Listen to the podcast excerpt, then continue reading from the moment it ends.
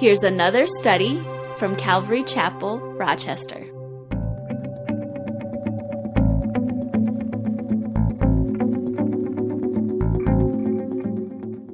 What was going on in Colossae was it was kind of like a central point where a lot of people were coming from different backgrounds, and so there was a lot of different religious teachings that were influencing the Colossians, the population of Colossians. The purpose for Paul's epistle, I took this out of Easton's Bible Dictionary, says it was to counteract false teaching.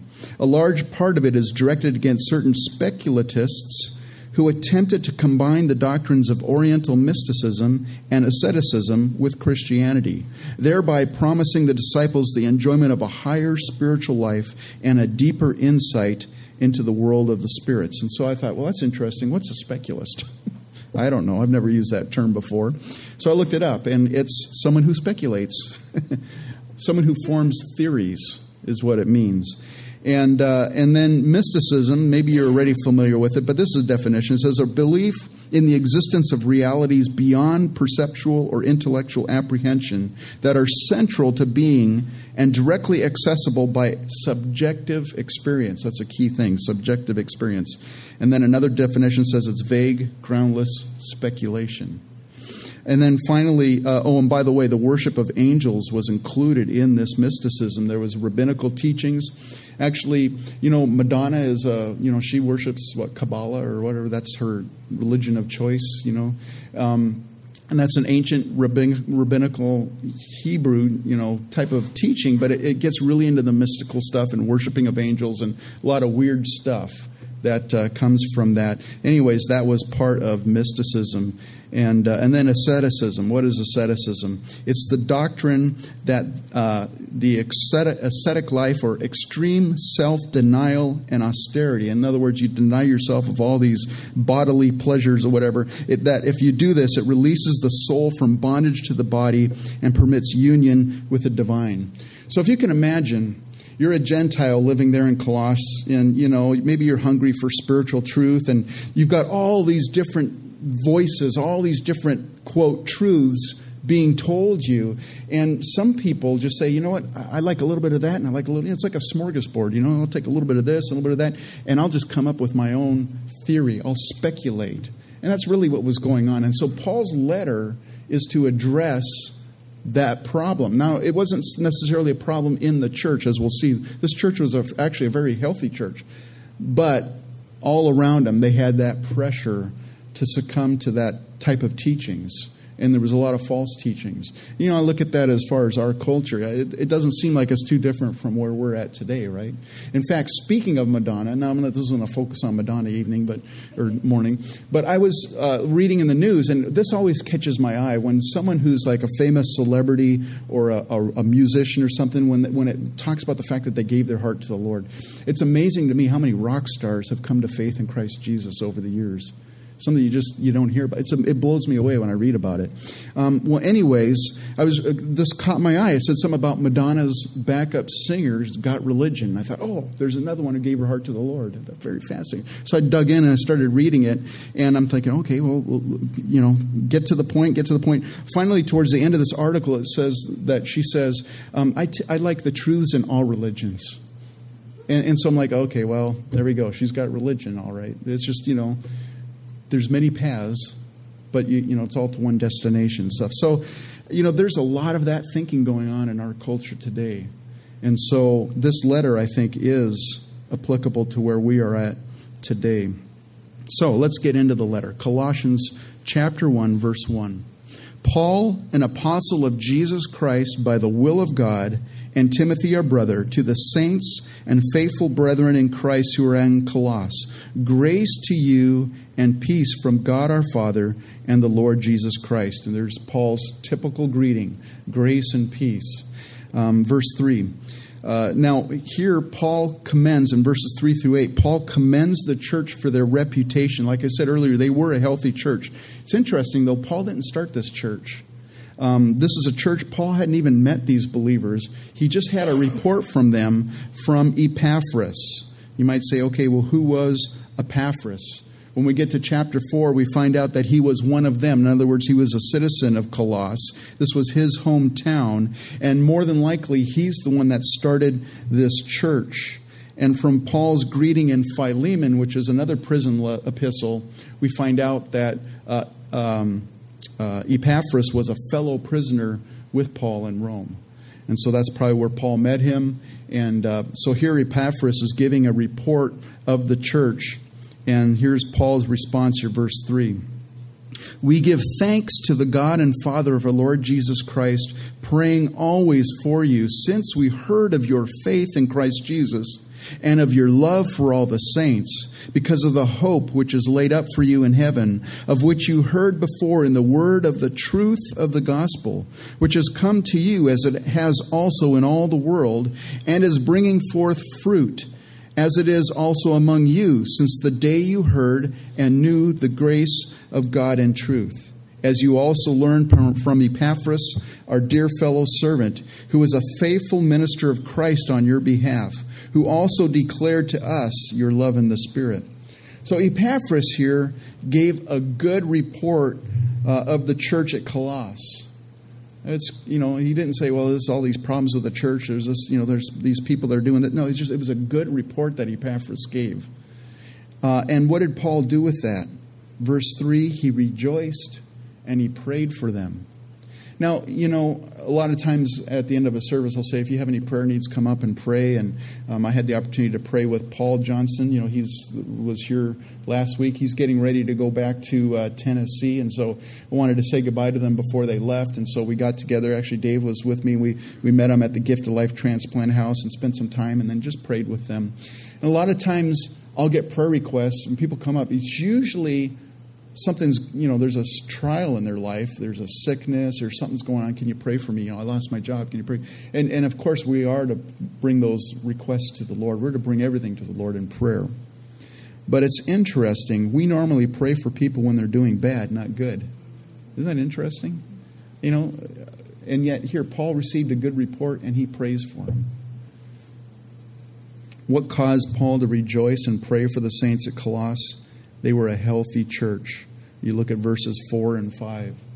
These were believers who had a reputation for their faith in Christ Jesus. Paul heard about their faith. These guys, they took steps of faith as a church, as individuals. They walked by faith. Their actions were based on faith. That means, you know, okay, what does that mean? Well, that means that they trusted God in everything that they did, even when there wasn't laid out plainly before them. In other words, you know, I really feel, you know, I really believe that this is what the Lord's leading me to do, and so I'm going to take this step of faith. That's how they lived their lives, with their faith in Christ. You know, a lot of times we might say that we trust in Christ.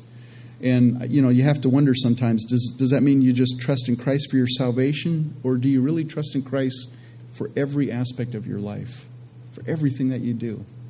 You know, it's so important for you and I to walk by faith. In fact, in Hebrews 11, it says, without faith, it's impossible to please God. God wants us to take steps of faith. So these Colossians, they had a mature faith in Christ, and they also had a love for all the saints, probably even the ones that irritated them. You know, the Apostle John wrote in his first epistle, if someone says, I love God and hates his brother, he's a liar. For he who does not love his brother whom he has seen, how can he love God whom he has not seen? And so these Colossians, they loved one another. They had brotherly love. You know, and you might think, well, you know, but some people are just unlovable by their actions. Some people just really irritate me. You know, if we were to be honest with ourselves, we were all unlovable to God by our actions. You know, we were all unlovable at some point in our lives. And he extended his grace to us when we were unlovable. He didn't wait for you to clean up your act before he said, okay, now I'll accept you into my family. He took you in the muck and the mire and he says, I love you and I died for you. And he'll take you just like that, you know. And yet then we come into the family of God and then all of a sudden now we start like, getting kind of, you know, this guy really irritates me. Or, man, she just does stuff. She doesn't deserve my love. Well, you know what? None of us deserve God's love. And so God wants you and I to extend that same grace to our brothers and sisters in the Lord. The Colossians got it, and they did that. they extended grace to one another. So they were known not only for their faith in Christ, but for their love for one another. The church at Colossae had a reputation as being true disciples of Jesus. Why? Because Jesus himself said in John 13:35, "By this all will know you are my disciples if you have love for one another." So what motivated their faith? What motivated their love? This is what it was, their hope of eternal life. You see, how they lived their lives, the choices that they made, how they treated each other, it was based on an eternal perspective. That person that irritates you, do you realize if they're a brother or a sister in the Lord that you're going to spend eternity with them? Hopefully on the far side of heaven, they'll be over there and I'll be over. We're going to be together at the throne worshiping the Lord. You know, sometimes there's people that have irritated, none of you, of course, there's other people in other places that have irritated me. You guys are saints, man. I've had to remind myself, I'm going to be spending eternity with this person. I better get my heart right towards them now, because I'm going to be in heaven with them. I got a feeling, though, when we're in heaven, we're not going to be thinking about those, well, he did that to me, and here he is. I think it's just going to be, we're going to be just awestruck worshiping the Lord Jesus. That's going to be our focus throughout eternity. I would love to see us as a church take more steps of faith, including myself, but as a church body and as individuals. And I know some of you do that. Some of you say, I believe the Lord's leading me in this direction, and I'm going to go do this. And it encourages me when I hear that. Likewise, I'd love to see each of us living in light of eternity, realizing that Jesus could come back any time, because that really does affect how you live your life and how the choices that you make. But you know what? Paul in 1 Corinthians 13 says all three of these abide: faith, hope, and love. But you know which one's the greatest? Love. Love's the most important one. And so because the believers at Colossae were living their lives marked by their faith in Jesus, and because they were excelling in their love towards others, and because they expected that Jesus could return at any moment, and they lived their lives accordingly, you know what? They produced fruit. It just happens. You just produce fruit when you're doing that, verse 6.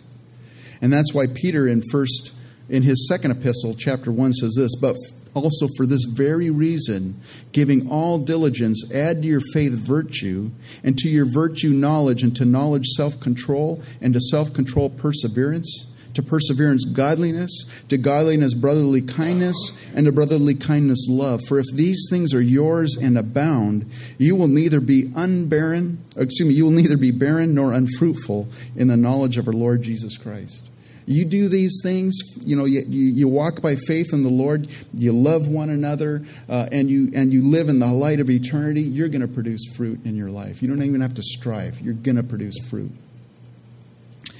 So, verse 9, "For this reason," that's a report that Paul received, "for this reason also, since the day we heard of it, do not cease to pray for you and to ask that you may be filled with the knowledge of His will in all wisdom and spiritual understanding, that you may walk worthy of the Lord, fully pleasing Him, being fruitful in every good work and increasing in the knowledge of God, strengthened with all might according to His glorious power for all patience and long-suffering with joy."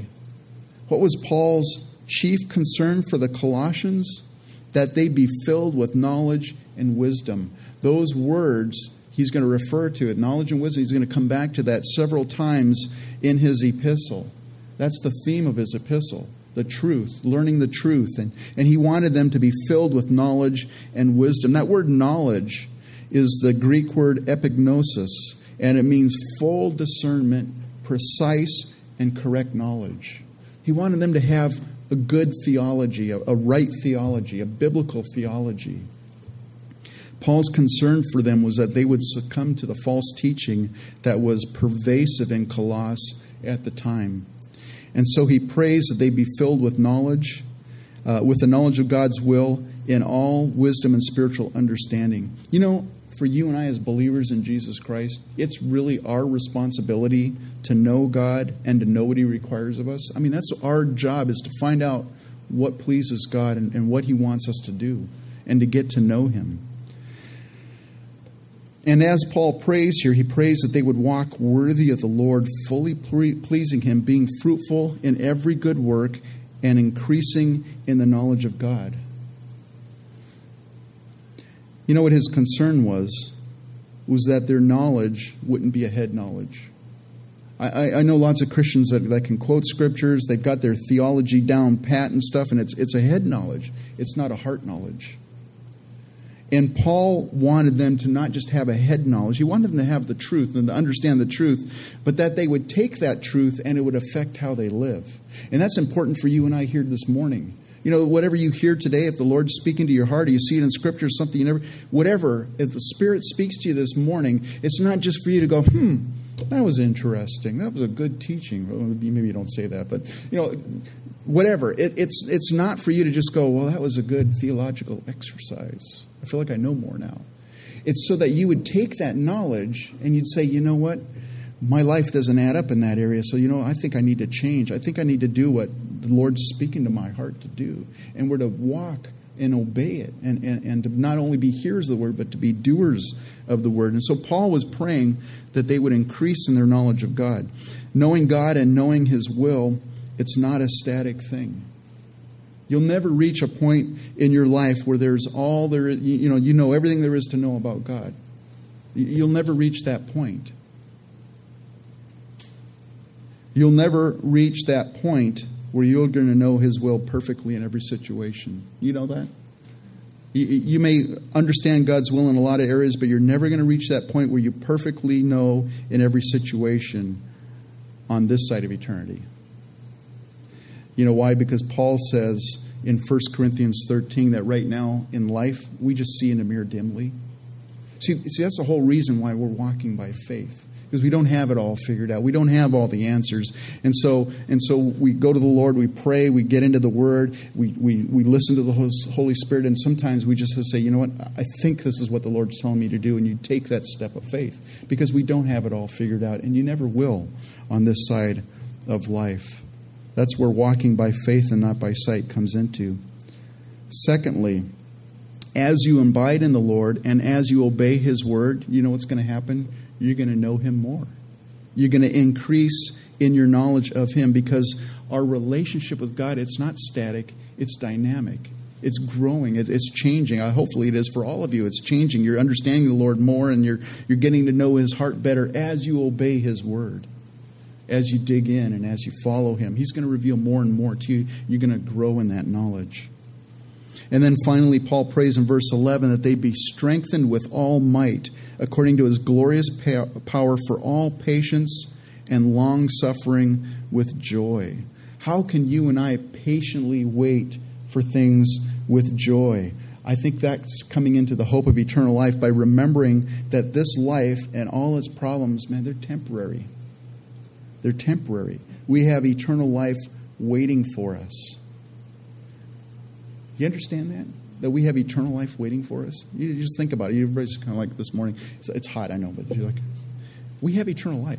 It's funny. There's a this isn't all that funny, but I used to work for a large corporation. I can't name its name, but they live here. They're here in Rochester, I was a document writer. I wrote instructions for them, and internally to this company, those instructions would get reviewed by someone in New York, and they would what they were supposed to do is they were supposed to take my instructions about how to upgrade equipment, do stuff, and they're supposed to run through the instructions and say, hey, yeah, it works. You know, you've documented it correctly as far as the procedure goes.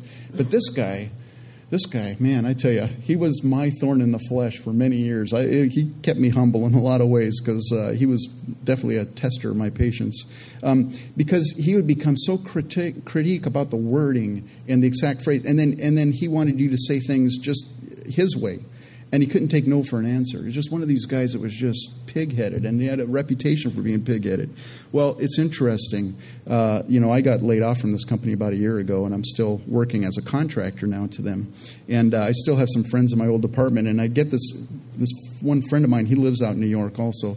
It seemed like for a while there, every day he would send me this instant message, just pop up on my computer and scream. He goes, hey, guess what? Did you know that so-and-so is getting laid off? because they had another layoff, you know, and this person. And I'm like, yeah, of course, I know that. He goes, I know. I just love saying it every time. So he just writes it. So, you know, but I know it's a bad example, but there's an application here. We have eternal life waiting. We need to remind ourselves that we have eternal life waiting for us. So that should give us joy. That was a long way around it. And then he says, giving thanks to the Father who has qualified us to be partakers of the inheritance of the saints in light. Verse 12. You know, in Proverbs 4:18 it says, but the path of the just is like the shining sun that shines even brighter until the perfect day. Right now, on this side of life, we see things in a mirror dimly. You know, my friend Paul, you know, the doctors pretty much have said that there's nothing more that they can do for him. He's just basically going back to Tennessee, and, you know, they'll probably try to treat the symptoms. If he can get his, there's a certain rubabilin or whatever, they can get his numbers down. He might be able to get chemo, but it doesn't look too promising because of where he's at. And you know, you have to wonder, why does God allow that to happen? You know, why does one individual, you know, does he decide to take one individual earlier in his life and another person lets to live full, you know, full term, mature till he's a senior citizen, and then he goes peacefully in his sleep or whatever? Why does God do that? You know, the answer is we don't know the answer on this side of eternity. We see in a mirror dimly. But when you and I stand before the throne of God and with the saints in light, I mean, we're going to see everything. We're going to understand. We're going to know at that point. And so to counteract the false teaching that was pervasive in Colossae, Paul is going to use the rest of this letter now to equip the Colossians with the truth. And here in verses 13 and 14, he starts with a truth about what God has done for you and I. Verse 13, he has delivered us from the power of darkness and conveyed us into the kingdom of the Son of his love, in whom we have redemption through his blood, the forgiveness of sins. There is an invisible spiritual realm around us. There's a spiritual force of darkness. Satan is the prince of this force. However, non-believers are under the power and influence of this spiritual force, this force of darkness. But when someone is born again, they are delivered and they're conveyed or transferred from that kingdom of darkness into God's kingdom. You know, we may still be tempted by the devil, but we're no longer under his power. That's why Jesus himself said in John 8:36, therefore, if the Son makes you free, you shall be free indeed. Man, if he sets you free, you're free. A lot of people have different ideas about God. You know, many times people create God in their own image, in their own mind, of what they feel like God is like. You know, sometimes someone who feels conviction about their sinful life, but they're not willing to surrender their lives to God, they have an image of God. My God is a loving God that would never send anyone to hell. Why? Because they don't want to confront their sin. They don't want to admit that they're accountable because of their life, what they're doing and stuff. A lot of people do that, and they'll tell you, well, my God's this and that, and it, you know, basically it's like it sounds an awful lot like you. Like you're making God in your image because that's what you want to hear. Well, many Colossians had their theories about God, and so what Paul wanted to do is he wanted to equip the believers in Colossae with the truth about who God is. And he starts out very interesting. He goes, it's like basically he's saying, you want to know about God? You need look no further than Jesus Christ. Colossians 1:15. He is the image of the invisible God. There's a story, there's a passage in Scripture in the Gospels. The disciples are around Jesus and they're hanging out, and Philip, one of the disciples, says to Jesus, Lord, show us the Father. Man, that'll be enough for us. That'll be sufficient for us. And Jesus said to him, have I been with you so long, and yet have you not known me, Philip? He who has seen me has seen the Father. So how can you say, show us the Father? Do you not believe that I am in the Father and the Father in me? The writer of Hebrews says that Jesus is the brightness of God's glory and the express image of his person. You want to know God? Then know Jesus. You want a relationship with God? Well, you need a relationship with Jesus. You want to understand? I mean, you look at some of the caricatures that people have of God. You know, this old man in a beard and stuff. You want to know who Jesus is? Look at or you want to know who God is? Look at Jesus. Not only is Jesus the image of the invisible God, verse 15, but he is the firstborn over all creation. That's interesting because some of the cults will say, ha, there we go. Jesus was born. In fact, he was the firstborn, which means he was created, and they'll deny the deity of Jesus Christ. It's interesting. Paul uses the word protokos, and it doesn't speak of their sequence of origin, in other words, their chronological history, but of their superiority of rank. You might say, well, that's easy for you to say. It wasn't. But, throughout the Bible points to different figures and calls them the firstborn. And when you look in the Bible and you start reading about the history, you're like, hey, wait a minute, they're not the firstborn. And the reason why is because the Bible's not talking about them in their chronological being firstborn, but in their superiority and rank. Example, Exodus 4:22. The Bible says, Israel is my son, my firstborn. Now, if you know who Israel is, that's Jacob. Jacob's name was changed to Israel. And so God here is saying, Israel or Jacob is my firstborn. But was he the firstborn chronologically? No. He had an older brother named Esau. But what the passage is saying is that Jacob was chosen above Esau by God. And that's a whole nother, we won't get into that. It's a whole nother Bible study. Jeremiah 31, Joseph's son Ephraim. Remember, he had two sons when he went into slavery in Egypt, and the prince of On, whatever, gave him his daughter as a wife, and so Joseph married this Egyptian. He had a couple sons, and his sons were Ephraim and Manasseh. And in Jeremiah 31, Ephraim is called God's firstborn. But when you look at the history, Manasseh was born before Ephraim. Again, it's not chronologically firstborn, but superior in rank. Speaking of King David in Psalm 89:27, says, also I will make him my firstborn, the highest of the kings of the earth. And yet we know chronologically David was the younger brother, Jesse. He was one of the youngest sons. In fact, he might have been the youngest son of Jesse. And he was second king. He wasn't even the first king. He was the second king after Saul. But you see, David was chosen above all his brothers and above all other kings. So Jesus is superior in rank to all creation. So if somebody ever comes up to you and says, look at this passage of Scripture. It shows that Jesus was born. He was created. You can say, it means he was superior in rank, if you remember that. But if you go down a little further, Paul can't be speaking that Jesus was created first. Why? Because Jesus created all things. Verse 16, for by him all things were created that are in heaven and that are on earth, visible and invisible, whether thrones or dominions or principalities or powers. All things were created through him and for him. Jesus was the creator. You think of Jesus who told the sea, the stormy sea, to be still. That same voice spoke creation into existence. That same voice, Jesus is the one who spoke creation into being.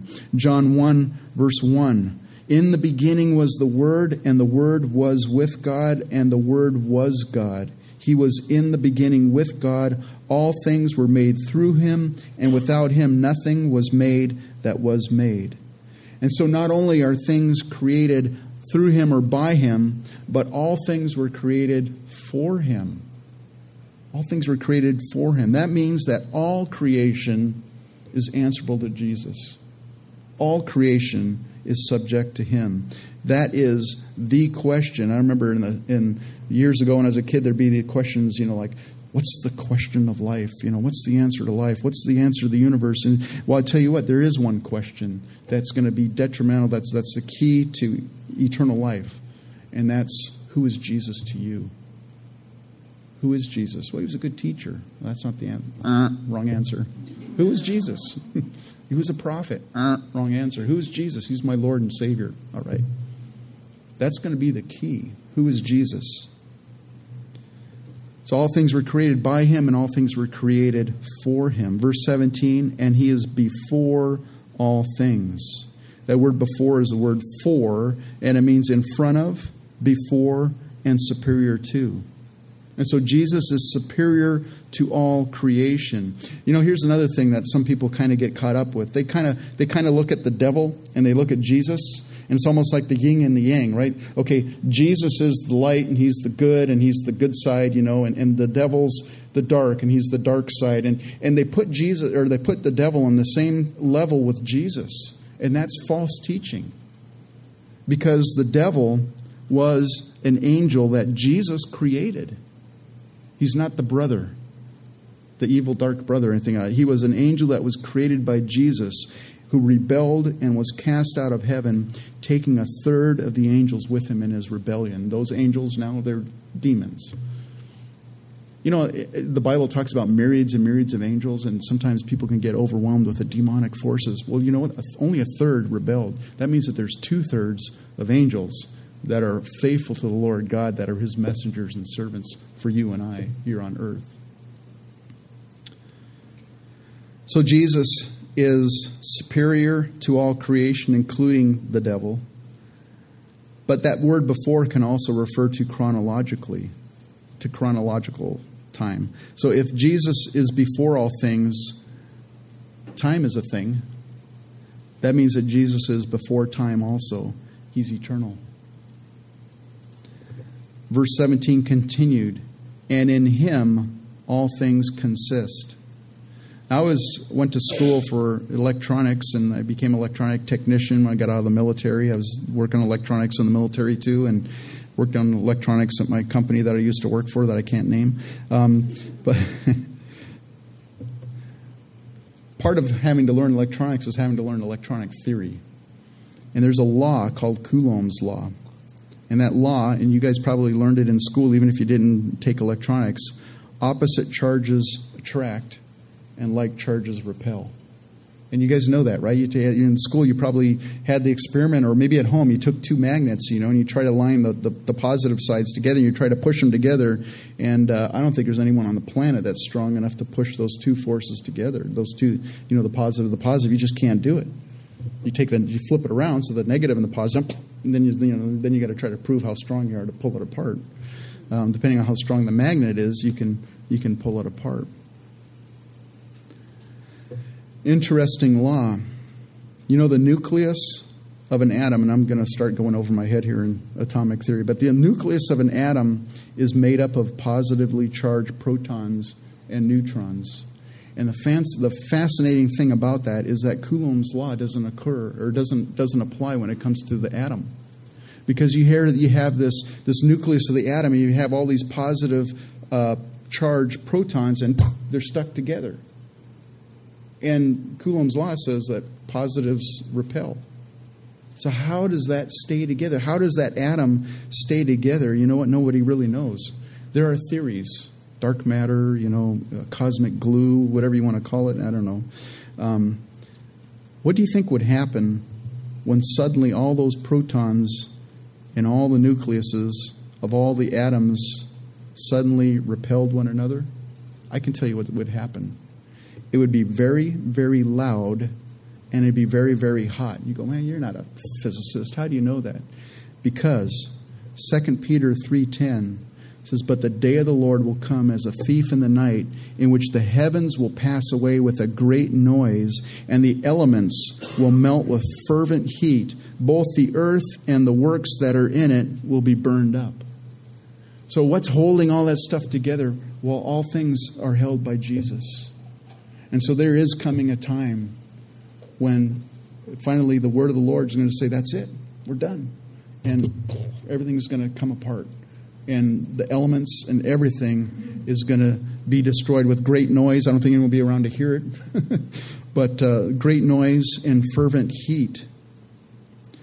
You know, it's interesting in Isaiah 65:17, God's speaking about creating a new heavens and a new earth. He says, "For behold, I create new heavens and a new earth, and the former shall not be remembered or come to mind." When this happens, and when Jesus, you know, and everything just melts away, and we're not going to go, "Oh man, I wonder what happened to my house." You know, I can tell you what happened to your house, but basically, all those things that you and I focus on in this life, it's not going to be remembered anymore. It's not even going to come to mind. So think about those things that you are so focused on right now. The things that have got you, they're just so heavy on your heart, or you know, it's the priority of your life. When you enter into heaven, that stuff is just, you're not even going to be able to remember what it was that you were so concerned about here. And then finally, Colossians 1, verse 18, "And he is the head of the body, the church, who is the beginning, the firstborn from the dead, that in all things he may have preeminence." He's the firstborn from the dead. Now, wait a minute. Didn't Elijah raise up the widow of Zarephath's son who had died? Remember that in the Old Testament? And didn't Jesus raise Lazarus from the dead? So if they were, how can Jesus be the firstborn of the dead if those two people and probably others, you know, rose from the dead before that? How could that be? You see, the thing is, those people, Lazarus and the widow's son, they're not alive today. They died again. In fact, it's kind of funny. You know, Jesus speaks. And Lazarus has been in the tomb for 3 days, and he stinketh. And Jesus basically stands before the tomb, and he calls out Lazarus. Of course, he had to call out Lazarus, because if he just said arise, then everybody in the graveyard would have came up. So he singles out Lazarus. Okay, Lazarus, arise, and Lazarus arises from the dead. And it's a miracle, and all the people are just overwhelmed by it. You know what the religious leaders try to do? Let's kill Lazarus. Let's get rid of him, you know. It's like, wait a minute, Jesus could just rise him again, you know. So kind of funny how people think sometimes. Well, these guys, Lazarus and the widow's son, they are not alive today. They eventually died again. But Jesus is the first one to be raised up to never die again. Jesus is alive. So, summing up all of this, Jesus has delivered us from the power of darkness and transferred us into his kingdom. He's the express image of God the Father. He is superior in rank to all creation. All things were created through him and for him. He is before all things, and in him all things consist. He's the head of the church. He is the firstborn from the dead. And then he says that in all things he may have preeminence. Preeminence, that means to be first in rank and influence and to hold first place. Now, I don't know if you learned anything today. Maybe you've heard all these things that I've shared before, or you know this, maybe even taught a Bible study. You know all this stuff, and I've just kind of like reminded you maybe of stuff. But let me ask you this. You know, we're to take what we know and we're to apply it to our lives. So how do we apply this to our lives today? Well, let me ask you this, and you can, it's rhetorical. I want you to just think about it. Is Jesus first in rank in your heart this morning? Is he first in influence in your heart? Does he hold first place above everything else in your heart? That's the application this morning. And that's what Paul was trying to get across to the Colossians. So this morning, does Jesus hold first place in your and my heart? And when you start thinking, or you start meditating on this and realizes, you know, it's all about Jesus. It's all about Jesus. And that almost sounds cliche, but it's true. It is all about Jesus. Speaking of being all about Jesus, this morning is the first Sunday of the month, and we celebrate communion on the first Sunday of the month here at Calvary Chapel. And so we're going to go ahead and do that this morning as well. And again, the focus is on Jesus. The focus is on his sacrifice for your and my sin. What he did on the cross. We're to remember what he did. And we're to remember it in a way that, you know, pretty soon he's coming back. And this is just kind of like a reminder of the wedding supper of the Lamb and the fellowship that we'll have together. But there's time coming soon when we're going to be eating in His presence with Him.